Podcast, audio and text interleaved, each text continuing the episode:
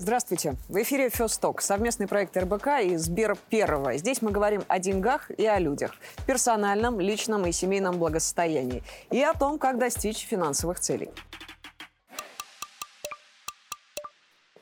Неудача – это ступеньки к успеху. Без неудач мы бы ничего не добились, говорил Джон Рокфеллер. Первый в истории официальный долларовый миллиардер был уверен, что неудачи нужно стараться обращать в возможности. Сегодня обсудим, чем может быть полезен негативный опыт, как снизить риски, чтобы максимизировать прибыль. Разобраться в этом хочет клиент Сбер Первого Артем Сагач, эксперт в области управленческого консалтинга. Артем Сагач, собственник консалтинговой компании, по образованию военный офицер, служил в воздушно-десантных войсках, затем работал в банковской сфере, после чего начал свое дело. В 2015 году я открыл свой бизнес в области финансового и управленческого консалтинга. За первые два года мы показали довольно-таки серьезную динамику и начали развиваться и открывать филиалы в других крупных городах нашей страны. Ко мне обратился партнер с предложением диверсифицировать наш бизнес, развиваться немного в другом направлении.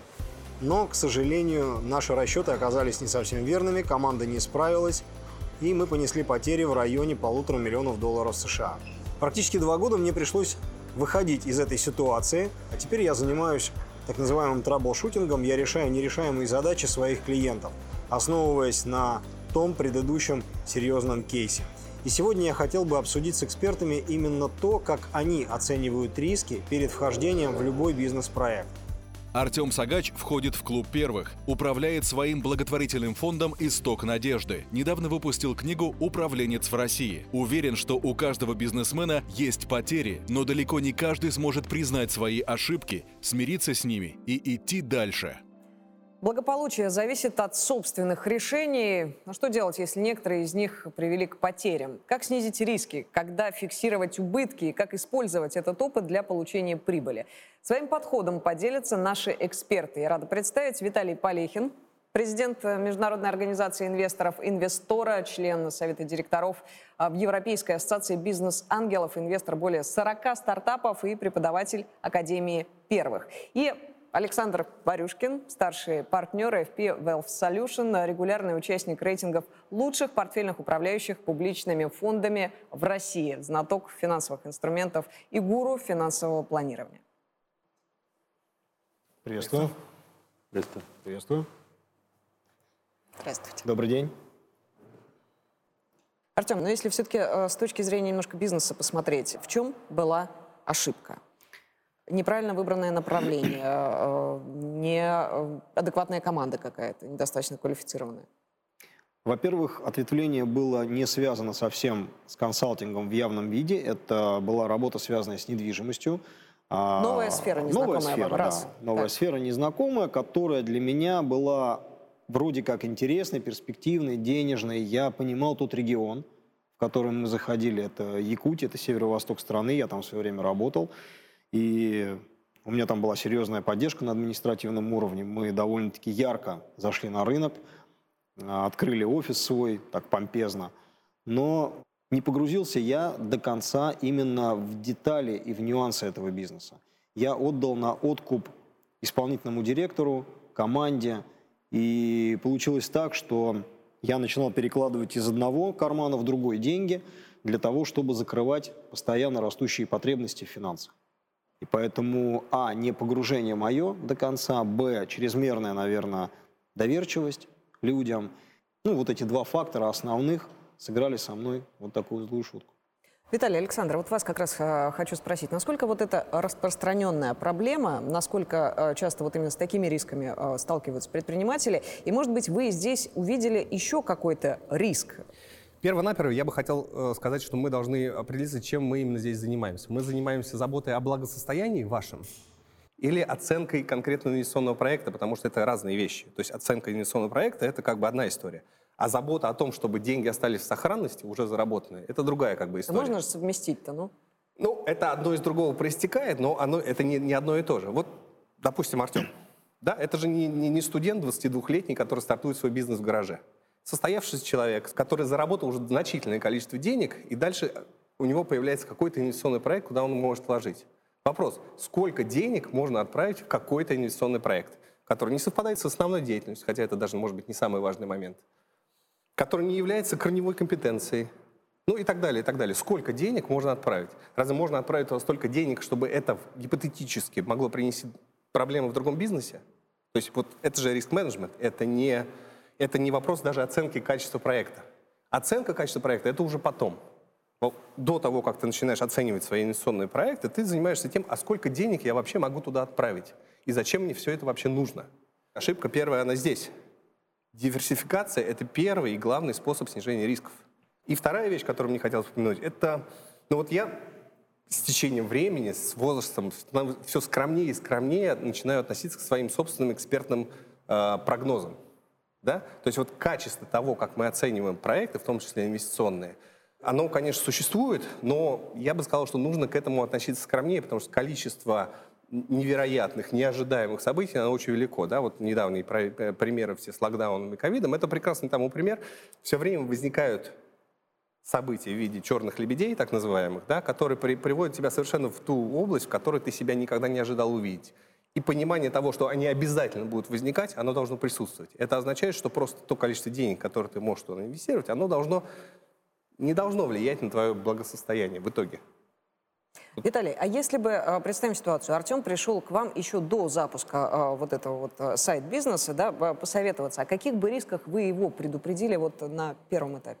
Я себя отношу к категории венчурных инвесторов, а венчурные инвестиции – это все-таки риск капитал, то есть это рискованный капитал, и это капитал, который постоянно имеет э, дело с э, проектами, большая часть которых, ну, я бы не сказал, умирает, да, но не взлетает. Есть такая штука, как толерантность к риску.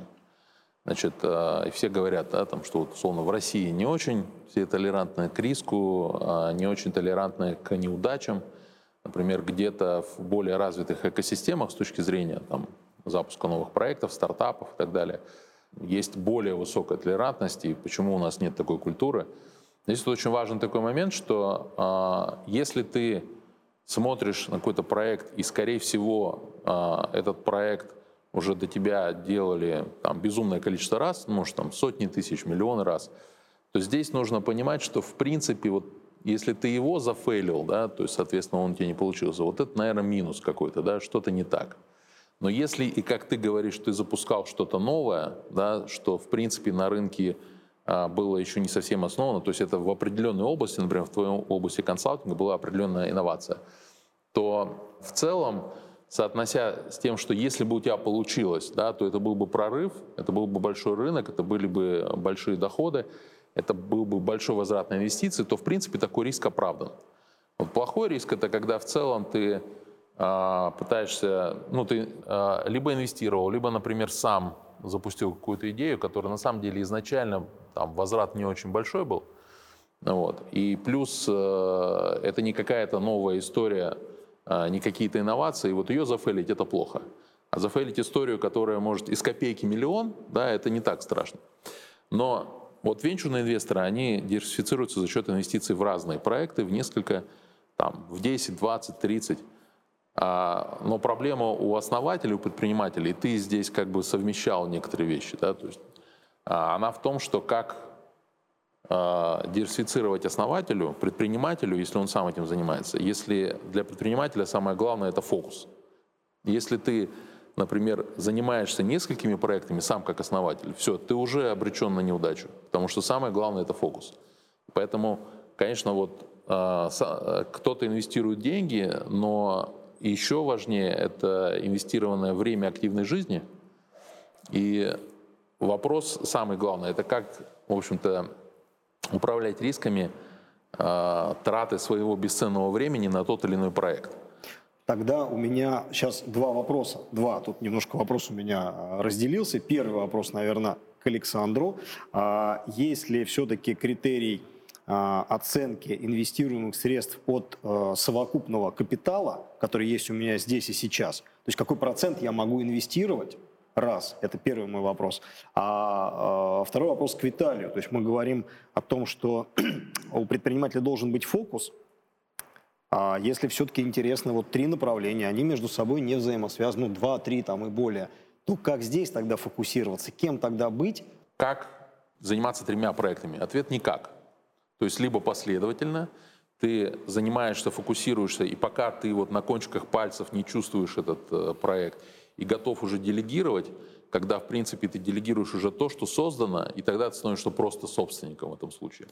Либо ты фокусируешься на одном проекте, а в других проектах, если интересно, в общем-то, заниматься большим количеством вещей, ты просто имеешь роль инвестора.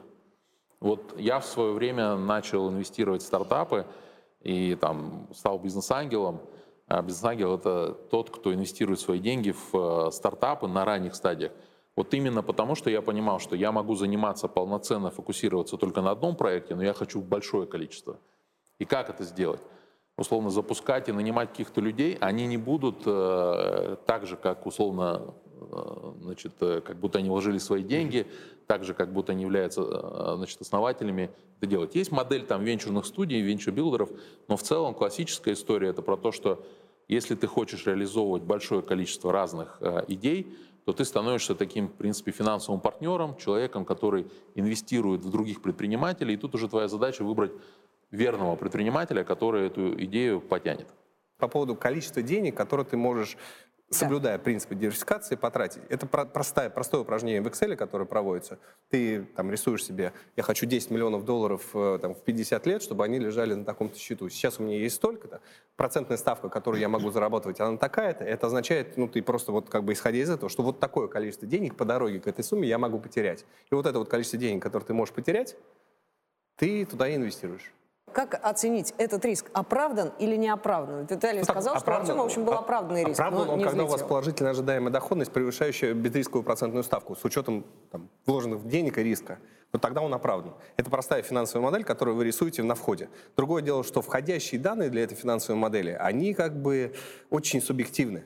Да, то есть, ну, там вы прогноз продаж ставите, это субъективная цифра. Вы можете все посчитать, прогноз продаж только вы поставите вот так вот да, и это все, что вот, вот, вот эти вот данные. Как оценить, нарисовать финансовую модель, а вот что за субъективные данные вы туда засунете? К сожалению, нет критерия, который определит их исполняемость. Каким образом нужно сделать диверсификацию в том бизнесе, в котором вы являетесь вроде как владельцем, да, но при этом собственного капитала недостаточно для того, чтобы реализовать всю инвестиционную программу. Вам нужен заемный капитал или инвесторы, с которыми, которые верифи, верифицируют ваши выкладки, поверят, может, или не поверят в вашу, вашу идею. Да? То есть они, вы привли, не только свой капитал должны туда отправить, но и привлечь его столько, чтобы было достаточно на инвестиционную программу, если идея кажется всем летающей. Почему нет? И диверсификацию соблюдете, и интерес Шеринг сохраните. риски с партнерами, с, соинвесторами. С инвесторами, партнерами, как угодно их назовите, банками. Да? Все, все это экспертиза но ну дополнительная вашего проекта и прочих mm-hmm. вещей. Согласитесь, что деньги инвесторов – это не только не только деньги, это еще экспертиза, Но входы, выходы. Важный момент я услышал вот, э, в описании вот этой ситуации, что я был собственником. То есть, условно... А собственник разве не может привлечь капитал? Это немножко такое просто устаревшее понятие собственник. Оно идет из, как бы, в общем-то, того периода, когда все росло, куда палку не воткни, везде дерево вырастет. И капитал был самым важным. Сейчас самое главное это все-таки предпринимательская такая вот э, основа. И э, в этом плане капитал весь, которого очень много на самом деле, и во всем мире, и в России в том числе, он как раз-таки ищет э, вот этот э, предпринимательский потенциал, в который можно инвестировать.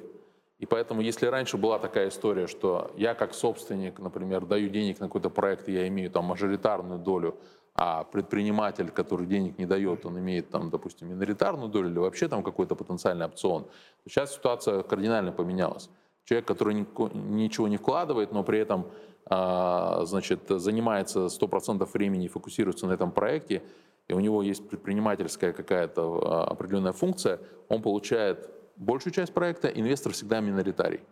Но инвестор инвестирует в ту историю, в которой даже будучи миноритарием, он может, естественно, потом там, условно, э, достаточно серьезно приумножить э, значит, инвестируемую сумму. Можно вот. еще вот какой вопрос задать. Если вы рискнули, но что-то пошло не так, в какой момент стоит зафиксировать убыток, выйти? Есть ли какой-то вот четкий рецепт, какая-то четкая формула на этот счет?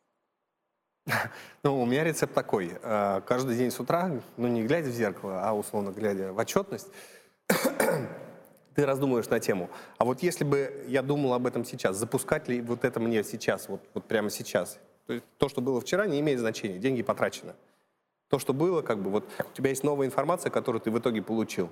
И имея всю вот эту информацию, ты бы сейчас стал делать так, ты бы сделал что-то по-другому, ну, то есть и так далее. Вот эта точка отсечения, она называется, я бы, зная все, что я знаю, не стал бы ничего запускать. В том виде, по крайней мере, в каком это дело существует. Это оно. То есть каждый день каждый божий день надо я, себе задавать если, такой Если вопрос. хотите, я утрирую, как бы каждый день, может быть, у тебя отчетность бывает, ну, не каждый день, да, она бывает, есть может быть, раз в квартал. В тот день, когда тот, вы понимаете, момент, что сейчас бы вы не запустили этот что, бизнес, да, вы фиксируете верно. убыток, каким бы он ни был, и безжалостно уходите. Вот эта безжалостность, это очень грубо звучит. Ты можешь их минимизировать, ты можешь выходить как-то, да, это же бизнес, он, ты не можешь его закончить вот так вот на части. Но минимизировать, и если ты, тебе кажется, что это больше не привлекательная история, то жить надеждой, это как ходить в казино, да, то есть ты ожидать в надежде отыграться, то есть надеяться, да, это больше не финансовый жестокая, проект. Жестокая это... достаточно аналогия. Виталий, а, а скажите, поэтому вы да. должны не бояться потерять. Но это вообще такой, жесток, на самом деле, своей. универсальный жизненный совет, да, каждое утро перед зеркалом спрашивать себя, там, а не фигню ли я делаю, да? Вот, помогает. А... Я вас слушаю, очень часто вы в зеркало смотритесь. Значит, а если мы вот говорим про вот эту ситуацию, то разделение, э, опять же, ролей основателя, предпринимателя и инвестора, оно тоже очень важно. Но при этом результат один и тот же. Если основатель, э, важное такое качество – это быстрая неудача, да, fail.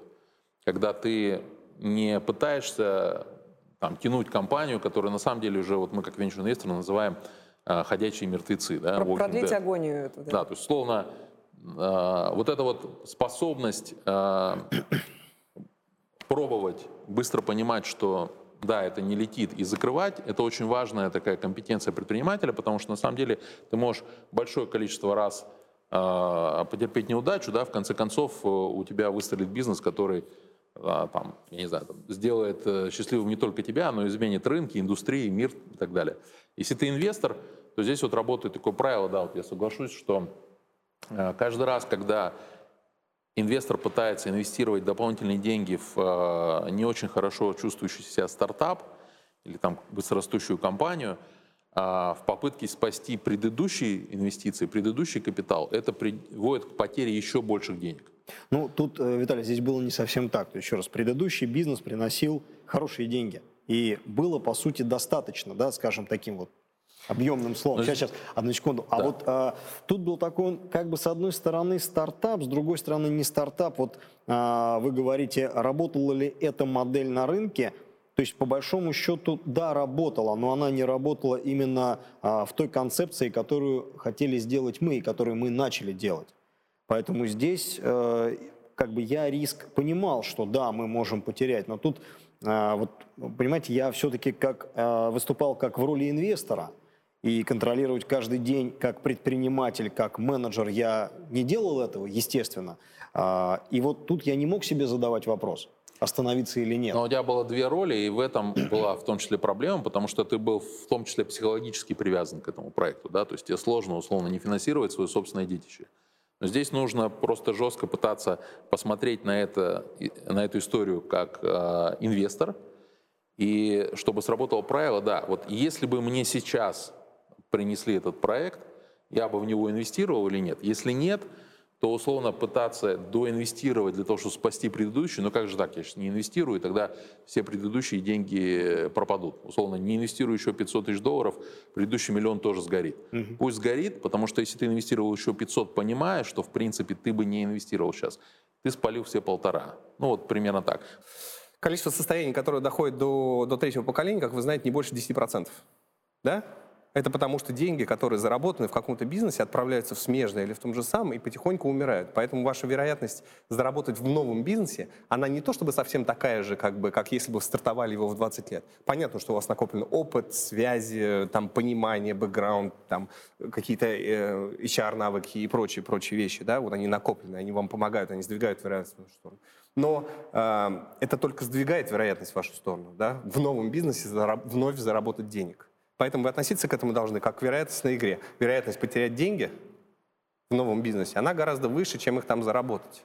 Спасибо большое. Сегодня мы э, разбирались в классификации рисков, в том, можно ли их избежать, когда их можно избежать. Ну и самое главное, э, как сделать даже неудачу, даже самый негативный опыт для себя полезным.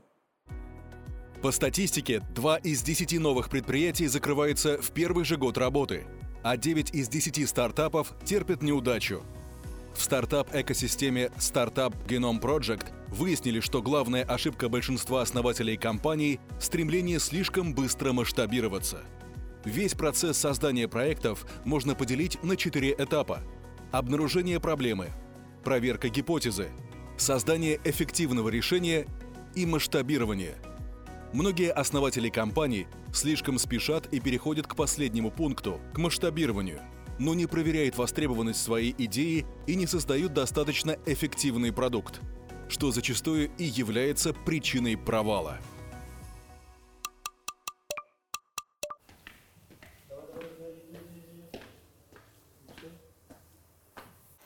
Ну, ты знаешь, это, как обычно говорят, про, про такие ситуации. Думал, а вот оно, наконец, а оказалось снова опыт.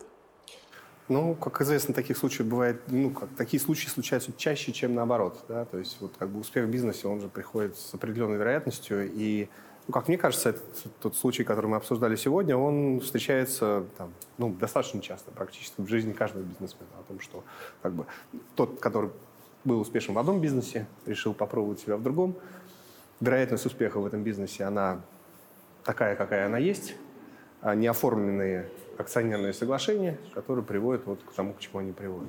Достаточно частая история, и, в общем, нельзя сказать, что уникальная. Да, ну и получается так, что все-таки вот э, тот момент, что такой как кладезь, э, значит, э, таких, можно сказать, для себя инсайтов у него, он как раз таки потому, что обычно неудача, она сильно анализируется, такая рефлексия проходит. То есть, в принципе, вот люди, которые добились успеха, очень часто бывает случайно. Да, и они потом, в принципе, там, думают, ну, наверное, это потому, что я вот это делал. Или, наверное, потому что вот так вот получилось. А здесь получается так, что э, с такими очень сильными переживаниями все равно э, человек продумывает там каждый свой шаг, а где я сделал что-то не так. И поэтому вот условно опыт таких, он важнее, чем новичков. Вот мы как венчурные инвесторы, когда смотрим, а, если человек никогда стартап не делал, это хуже, чем, допустим, там Конечно, начинал и, да, и провалил. Да. Спасибо огромное. Да, Было спасибо. Очень полезно. Спасибо. Артем, ну вот честно, как вы думаете, вот вся эта ситуация с убытками, с потерями вас на какой-то новый уровень в бизнесе вывела в итоге? Вообще, в принципе, на новый уровень жизни она меня вывела, потому что а, ну, вся наша жизнь, по сути, это какие-то а, видоизменения. Да, мы каждый раз проходим какой-то этап. И это один из этапов моей жизни, и трудности, которые мне получилось так преодолеть, а, эти трудности помогли мне по-другому посмотреть на жизнь, на семью, на себя самого, на свои какие-то внутренние качества, на людей, которые находились со мной рядом или находятся на сегодняшний момент. Я стал заниматься просто более серьезно решением именно нерешаемых задач. Поэтому, конечно, да, вышел на другой уровень, естественно. Из того, что говорили наши эксперты, вот какую-то одну рекомендацию, может быть, несколько рекомендаций, вы уже планируете на практике применять? Да, мне очень понравился вопрос э, Виталия, вернее, ответ Виталия про последовательность действий. Я э, думал об этом, и он подтверждает мои, скажем так, мысли, да, укореняет их еще раз в моем сознании, что надо, во-первых, сделать одно дело, довести, как он сказал, почувствовать его на пальцах – и уже дальше передавать, скажем так, исполнительным операционным директорам для того, чтобы двигаться в следующий проект. И вторая его рекомендация в плане надевания на себя той или иной шляпы. То есть ты либо предприниматель, либо инвестор. Одновременно ты не можешь надеть две шляпы на себя. Выбирай, в какой момент, какую шляпу ты наденешь. Ну, исходя из этого, планируй свою деятельность, свой мыслительный процесс, свои вообще эмоции и понимай, кто ты есть здесь сейчас. Артем, спасибо вам большое. Пожалуйста, спасибо вам за уделенное время.